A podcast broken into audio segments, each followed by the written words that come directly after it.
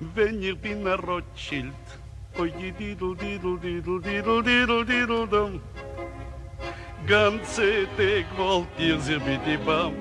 Venir bin a reicher Mann. Hello and welcome to The Leap of Faith.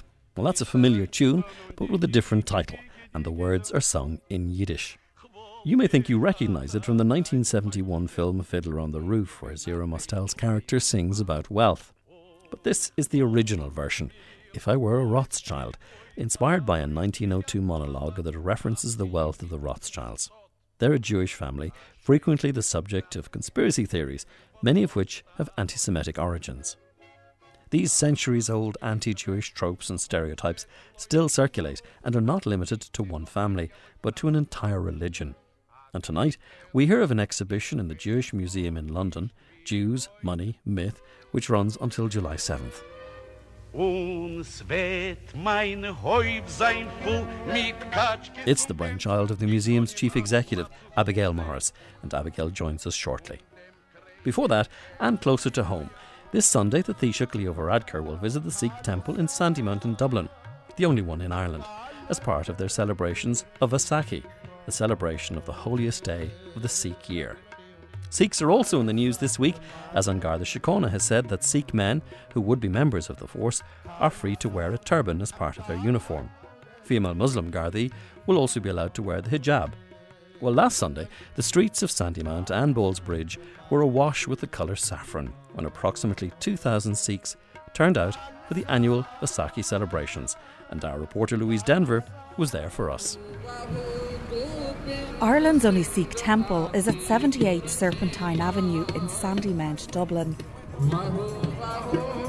My name is Daneet uh, Singh Jolly and I'm from uh, Mumbai. Uh, relocated to Dublin like six months ago from Philadelphia, and I've been uh, living very close to the temple and uh, come here on every Sunday to participate in remembering the Lord's name, the Waheguru, and providing food to the homeless as well on every Tuesdays.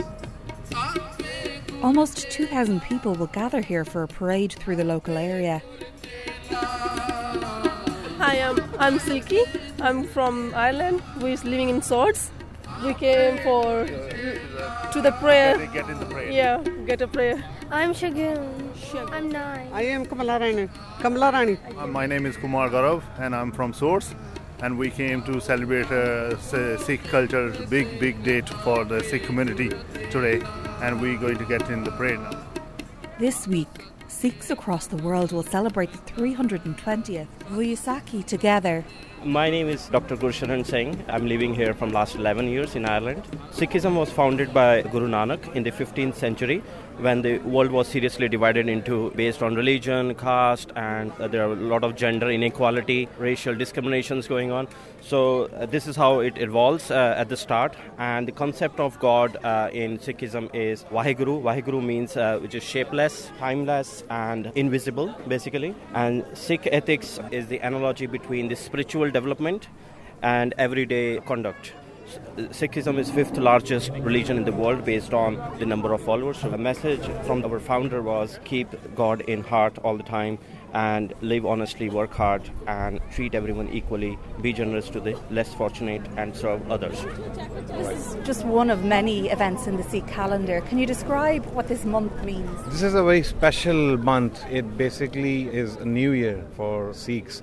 And this is the month where our uh, tenth uh, Guru, Guru Gobind Singh Ji, actually started the foundation of Sikhism by keeping the name of the five, which is called as Panj Pyare, the five Gurus of Sikh. This day in the history is known as the day when, when the Sikhism was formed. You described the building for me. It's very distinctive, and I, I remember passing it before, and it, it stands out here in the suburban landscape of Sandymount. You know, as per my knowledge, like this was a theatre previously, and this was converted from theatre to temple. So you can see a large hall when you enter, and that's the main hall. And on the back side, we have a langar hall. Langar hall is where we offer free food. This is very interesting because our founder, Guru Nanak, his actually father gave him twenty rupees, which is for business, basically, to go to the market and do some sort of business because his father was a businessman. It was the first time for him, you know. So when he was going with his friend, let's say, on their way to the market, They saw a lot of people were hungry. They had no clothes, they had no food to eat, and they were hungry. So what he decided, like, why shouldn't I do a business which will feed them free of cost, give them clothes, so that they can feel happy? So the concept starts from there, which is called Sachcha Sauda. Sachcha Sauda means, Sauda means business, and Sachcha means truth. So it's a true business for humanity to serve other humans, to provide free food. If you go to any Gurdwara all over the world, you, you will be, irrespective of your religion, caste, or your social status, doesn't matter. You have to sit down with all other people on the floor, on the mat, and doesn't matter you're a politician or a big rich man or a poor man, you have to sit with everybody equally and eat like a free food there. So this is how it started. So you always eat here? We always, uh, whenever we uh, visit temple, so we all eat here. My name's Arminder Singh Bura. There's this food here today. Yeah, I'm just volunteering. This? Just traditional Indian food. So there's aloo tikkis, which are potatoes. There's the bread pakora, which is bread, and it's battered in um, gram flour and deep fried. There's the pakoras, which are vegetable, and they're deep fried as well with batter. And yeah, that's it. Jah, which is the normal traditional Indian tea. There's spices, and that's what you'd smell. They're really strong smells. You know, if you see uh, all the preparation here, nobody has said, look, you have to come. No, everybody is doing from their heart, and um, they they are dividing their duties. I'm Jaspal Kaur, and from Dublin. I'm staying here since two years. My name is Dilpreet. I'm five. My name is Gurtej. I'm five. It's a great feeling today to be a part of this procession. So I'm looking forward to this. He's my son, elder son, Gurtej Singh, and he's twelve years old. He's going to the sixth standard. So you were born in India? Yeah, I was born in India. So I just came here. I'm really liking the schools over here. It's like, they're really good. You, I noticed you put the orange scarf on Dilpreet. Everyone is wearing this saffron colour. Yeah, uh, saffron, it's the colour of the Sikh. Uh, as you can see, this is the Nishan Sahib, uh, which is the flag of our Sikhs. It is a Kesri colour. So we are just representing the same thing. So we are trying to wear uh, something of those shades, you know. People don't identify Sikhs here. They confuse with other religions. So it's a good thing, like people come to know. Because I see a lot of question marks on people, you know, they don't know who we are. Jaspal, you'll be singing hymns today yeah. with a group from the community. Yes. What kind of songs will you sing and what do they represent? Uh, actually, they are the hymns which are taken from our Guru Granth Sahib, which is our present Guru. Hymns have different meanings, but all are taken from our holy book, which is the Guru Granth Sahib. The songs we say is like a prayer. So it's, it's all written in the book, which is called the Holy Granth Sahib book, which has been written by our ten Gurus. And these are called as shabads. And the shabads are basically the message given by the Guru. I, I will be like holding flags and banners or like in the parade. This is your first time attending the parade in, yeah, here in Sandy Yeah, Heights. yeah. It's a great feeling. Like I, I was very excited about it, you know, like uh, uh, waiting for it eagerly, you know. So let's see like how it goes today.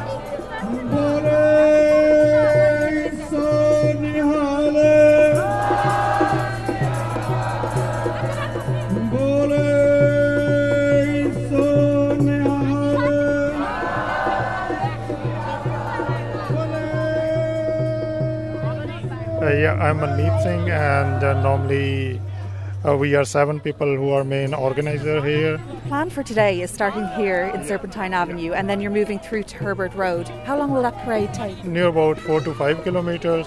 You're using a walkie-talkie today. Yeah, you're organizing yeah, this event, yeah, essentially. Yeah. So security is the main concern, so we are coordinating with Garda as well. They will instruct us. We will pass through information to everyone, you know, because it is much easier. There is no need to run here and there, you know. And yeah. you have ambitions to enter the Garda Reserve? Actually, when I was in India and uh, that time, even in Indian Force, I tried my best to go in there. Still, it is in something, something in me. It would be great if I would be in Garda Reserve and I can help them in the development of the community because I know my language as well.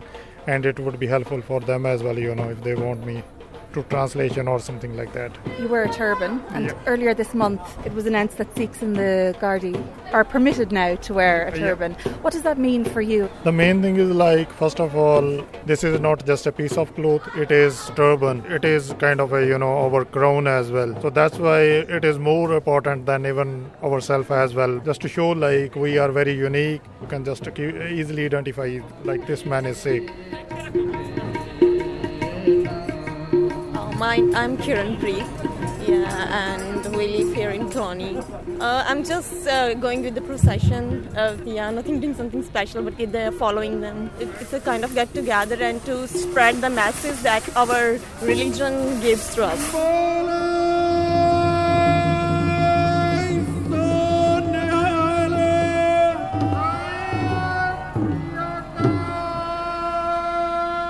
My name is Gurtej Singh. Actually, I'm one of the directors from the Gurdwara Sikh Darbar in Dublin. So today you're giving out miniature Irish flags. Yeah, right? We're just giving kids Irish flags. We just want to show equality. We're the part of the country, you know.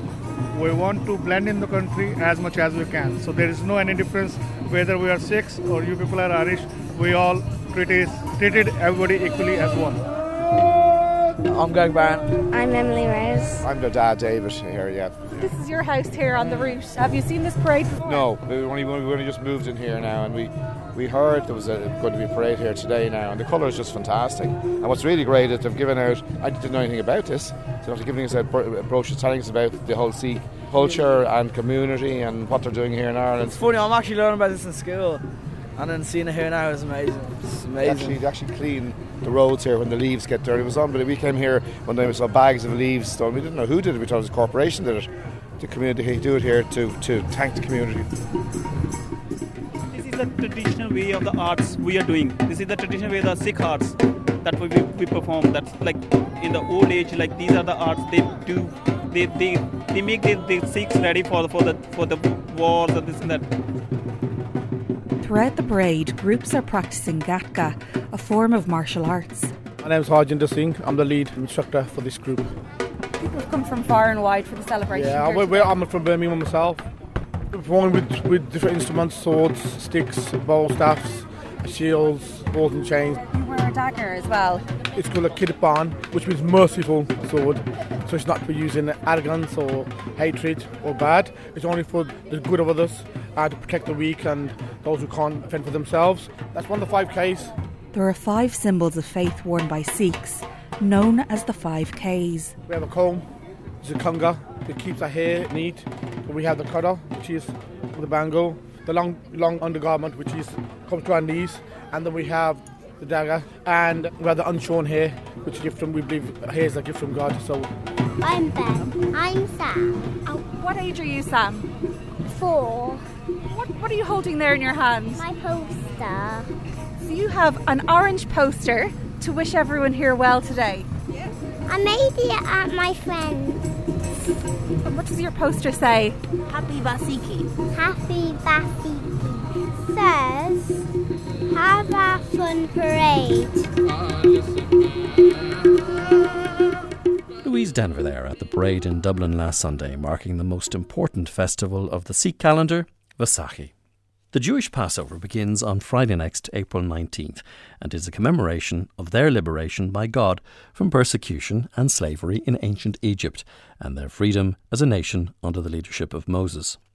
The Christian celebration of Good Friday finds its roots in the Jewish feast of Passover, the evening on which Jesus was crucified as the Passover lamb.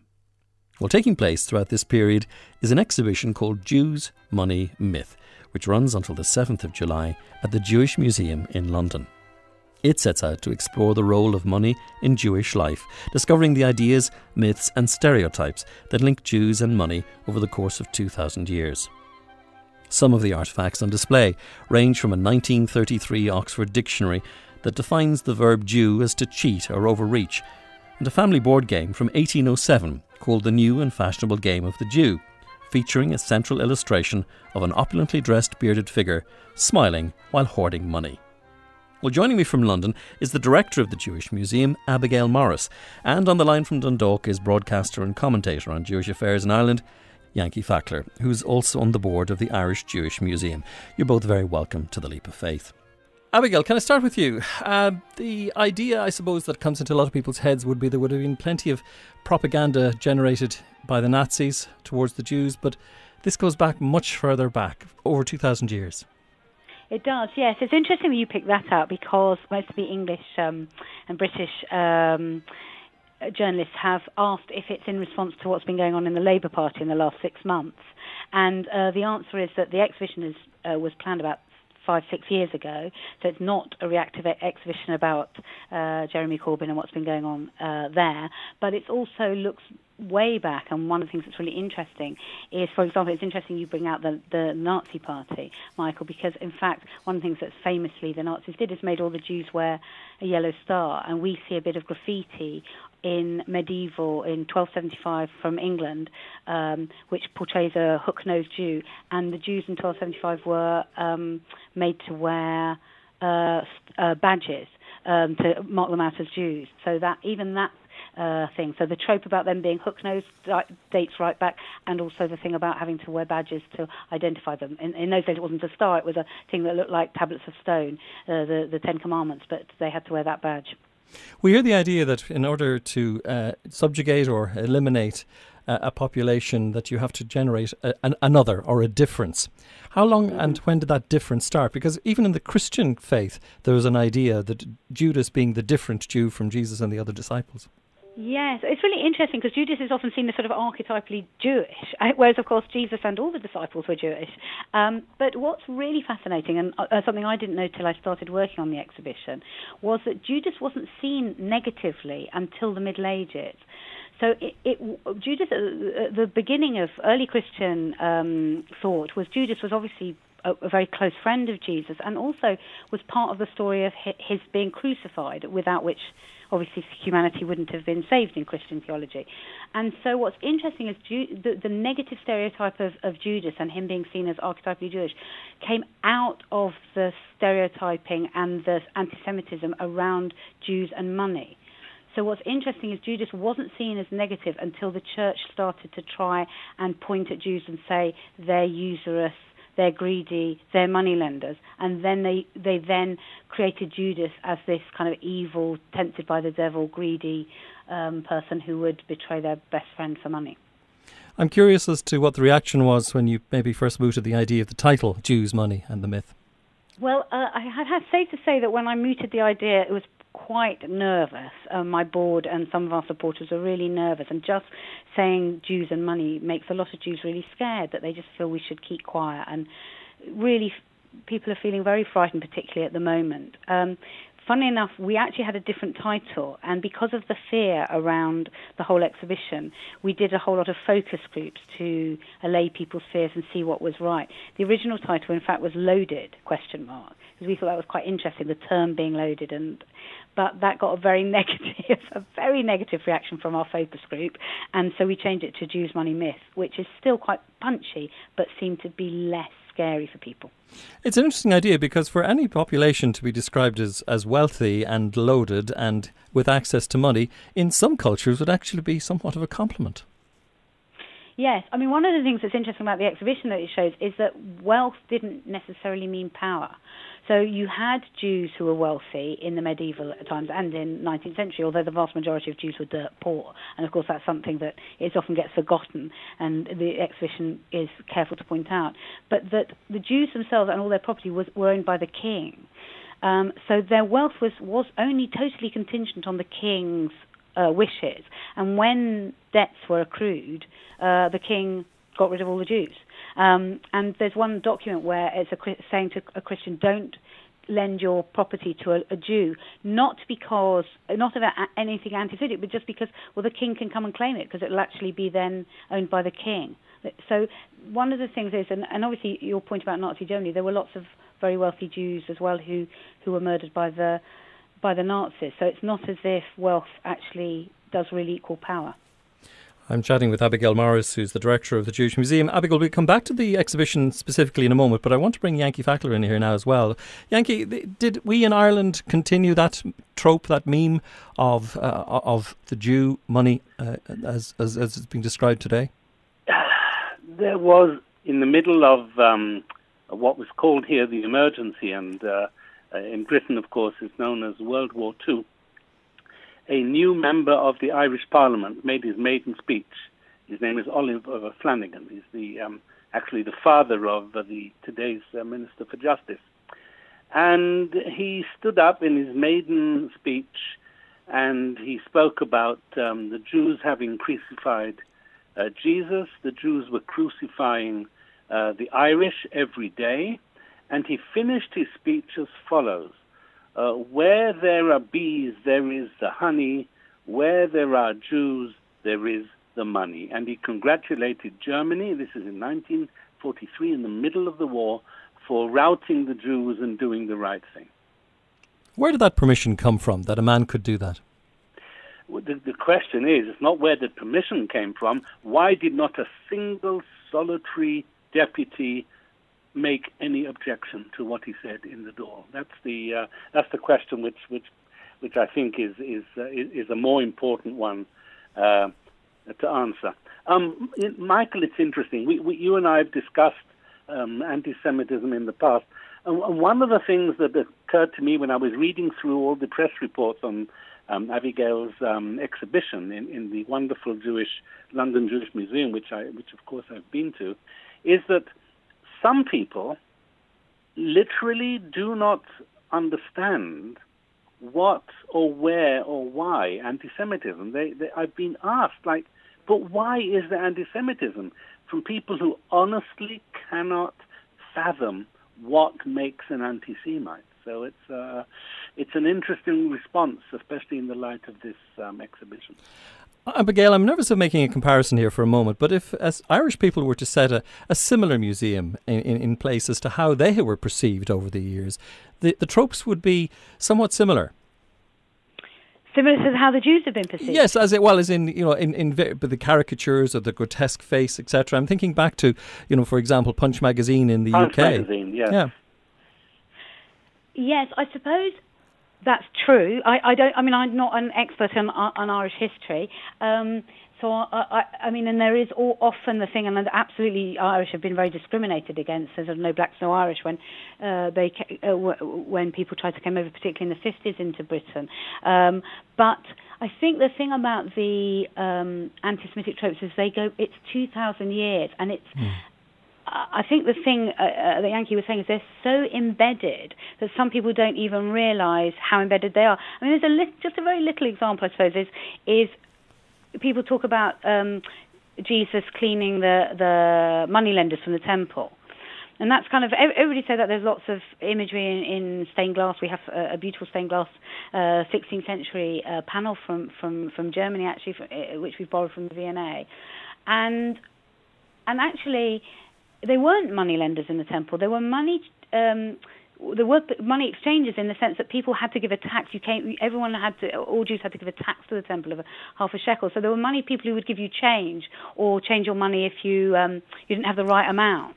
Um, and how that's just gone into the, the common knowledge as Christ having to clean the temple of, of all these usurious uh, moneylenders, which they, they weren't there. But I think, Abigail, um, you also have your own experience. I, I think that you you mentioned uh, elsewhere about you being at school, and uh, I think, was it the Merchant of Venice was due to be put on? Yeah, no, we were just reading Merchant of Venice at school, and uh, I think I must have been about twelve. And an English teacher who I really adored, actually, and I, uh, we, we were reading around the class and giving out parts, and she said, "Oh, Abigail, you're Jewish, you should play Shylock." So at the time, I thought, oh, okay, I didn't really think. So I started reading, and she said, "No, no, Abigail, do the Jewish voice." And I said, "Oh, what do you mean?" And she said, "You know, do the Jewish voice." And I'm the kind of person who likes to please people, and I was quite upset that I couldn't do it. I didn't know what she meant, and I went home and I said to my parents, who you know, speak in a similar accent to me, who were born in in in uh, London. And I said, "What did they? What did? What did she mean? Do the Jewish voice?" And they said, "No, that's that's horrible." And, and they actually said, of course, which is interestingly, she said they also said what she's talking about is a caricature of a um, sort of late nineteenth century Middle European Jew. And of course, actually, around Shylock, that that that that, that Jewish voice didn't even exist. Um, uh, yeah. And Fagin in Oliver was another one of those caricatures that you think of as well. Yeah. Absolutely. And what was interesting when we did the um, focus groups was uh, uh, most people, most non-Jews didn't know that Shylock was Jewish, mm. which, I, which I found really surprising, because if you were Jewish, you were so aware of that that, that idea of the Merchant of Venice, yeah. and, they, and they didn't know. And these were these were educated um, people who go to plays and, and, and uh, museums all the time. Um, the, the, the, just should say, just in terms of also telling the fuller story, we've got a very beautiful um, a loan that I was incredibly excited about, mm. is a Rembrandt, and it's a Rembrandt from a private collection, so it hasn't been seen for a very long time. But what's interesting is the picture that Rembrandt, it's of Judas, but it's of Judas returning the money.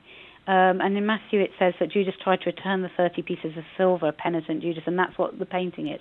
And it's very beautiful, but I think it's very interesting that Rembrandt chose to show a different side of Judas, that it wasn't the Judas being tempted by the devil or being evil, but actually this very humane, distraught person who feels terrible about having done the, the wrong thing.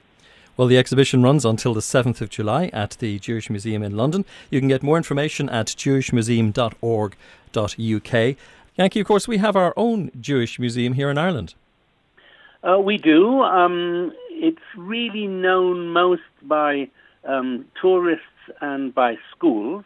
Um, it hasn't really managed yet to break into the uh, to the mainstream, but it's been going for a few decades now. It's got some delightful uh, artifacts. Unfortunately, it's not big enough uh, to host Uh, the sort of um, exhibition that we might uh, we might be able to host, but I'm hoping that um, the, the, the museum will one day be able to address specific exhibitions such as this one, because this is a really, really important subject.